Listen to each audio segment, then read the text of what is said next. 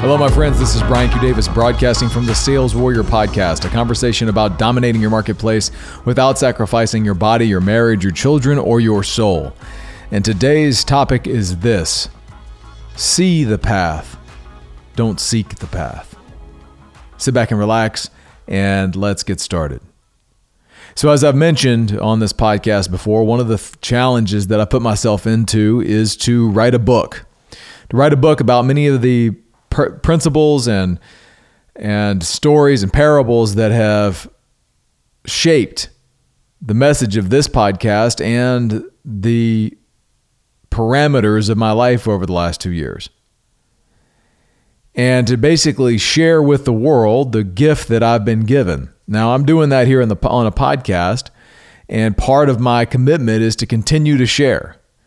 To continue to share because I know that one day one of these podcasts will reach a man at the exact right time and potentially be the spark that gets him to wake up and realize that there are greater things for him than what he's got going on at that moment. And that all is not lost and that he's not alone. So if that's you right now, listen up. Because here's what I found in the course of writing this book. And with any challenge, one of the things that I found is that the reward rarely is what happens at the end.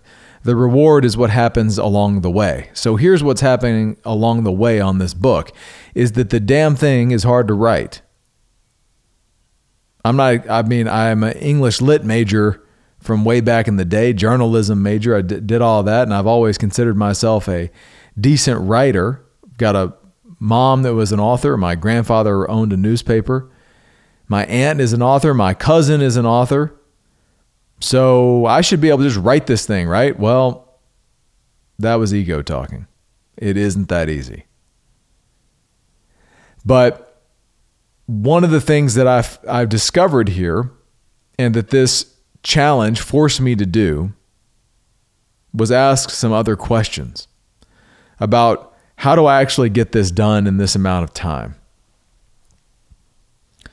And in the prayer session that I had last Friday, which uh, there's another episode here called Sozo that discusses that particular session. In that session, one of the other gifts that I was given was the following. I clearly heard the Spirit tell me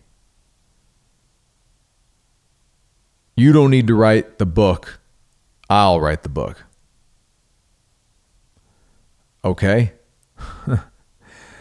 All right. Well, that's great. I guess I don't have to show up at my computer and write anymore. How's that going to work? And I didn't know the answer to that question because what I've been finding is it's like I said, it's real hard just to get the time, the space, the energy, the mindset to be in my heart to actually write. And what I heard was quit trying to write, just let me write it. And so I made a commitment this week to get in writing sessions at 3:30 in the morning. And I got one in today. Before I got that in, I inquired this in the inside of this question again. And what I found was the following was that God never calls me to a path. Call, rather, God never calls me to something he hasn't given me a path to.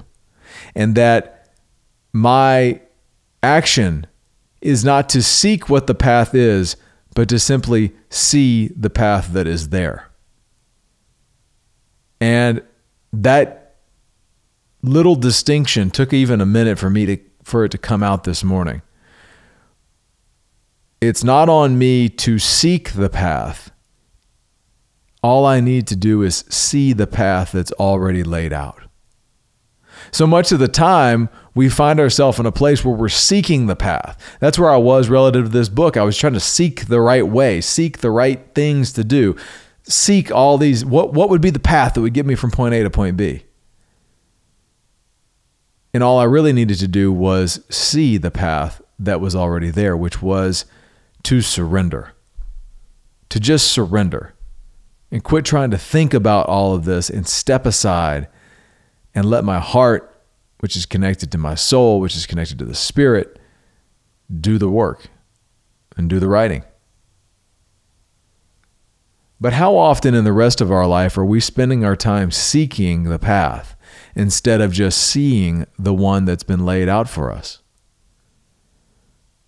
Like we're looking all over the place, looking through the looking in the bushes over here, over there, looking around the corner, looking in this box, looking at that, looking down that that alleyway. We're looking at all these different places. Seeking, and we can feel good about that. Like I'm seeking what what the next step should be. When actually the pathway is just right there. All you have to do is see it. Because God doesn't call us to things he hasn't laid a path for us for. So, where right now in your life are you seeking a path instead of just seeing the path? If you feel called in a direction, if you feel, feel the magnetic, the gravitational pull towards a direction in your body or in your relationship with God or in your marriage or relationships or in your business, and you're sitting there seeking, how can I figure this out? What's the next step? What's the path? I've got to find it. And have you consider that if you receive the pull, that the path to that outcome is already there. It's just a matter of you seeing it and not seeking it. That's what I got for you today, my friends. This is Brian Q. Davis signing off from the Sales Warrior Podcast, a conversation about dominating your marketplace without sacrificing your body, your marriage, your children, or your soul. Thank you so much for listening. Please share this up with someone you feel like might get value. And leave me a review in iTunes. Those really help spread the message. And feel free to reach out at any time. If you want to connect, talk about any of these concepts, or any of the other things that I've got going on, you can find my contact information in the show notes. Thanks so much. More to come.